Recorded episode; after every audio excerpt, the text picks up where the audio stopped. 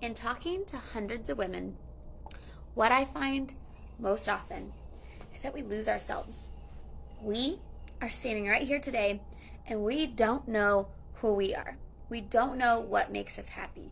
We don't know what makes us unique, special, or any different than any other human out there. And I share this because maybe you find yourself in that situation where you're kind of stuck. It feels like Groundhog Day and you don't know what to do. And you hear everyone saying, like, do things that make you happy. Go try new things. And you have no idea where to even start. I get you. I feel you, because I was you.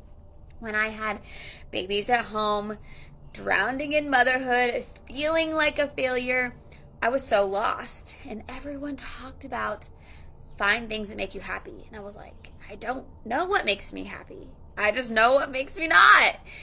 So it wasn't until I started doing other things that so much of the time, one, we have no idea where to start, or two, we are very codependent humans, so we are afraid of doing things on our own. And either way, if that's you, that's okay. You can grow through it. Hi, I'm living proof, and I'm still learning, but it's so important to try new and different things. Maybe you have no idea where to start. That's okay. Again, look at what other people are doing that just lights their soul on fire, things that they're passionate about that you can see.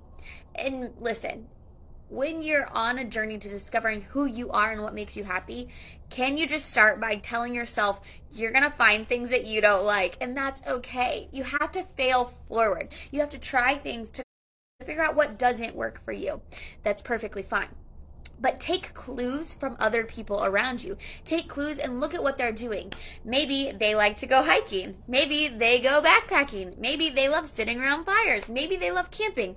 Those are all things that I love, in case you're curious. Maybe you try it and you realize that's not your jam. That's okay. You just checked it off and say, okay, that's not for me. But what if you try a cooking class? What if you learn to sew? What if you play chess? What if you join a book club? What if you learn to skateboard? That's one thing I want to try. There's so many things out there, but a lot of the times we are so afraid of taking that first step to try something new that instead we live in this discomfort. Choose your hard, sister. You get to choose to sit in the place you are right now today for the rest of your living life. How does that feel? You don't like it and you want to look for more joy, then you get to choose the hard of trying things and figuring out if it's for you or not for you. Either way is a-okay. But I want to encourage you today. Try something new. Try something different.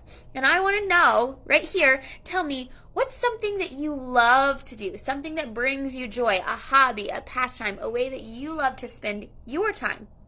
And on the flip side, I also want you to drop below, comment here, tell me what are some things that you would love to try, but you're unsure if you'd be any good at it or if you'd even enjoy it, but you're interested.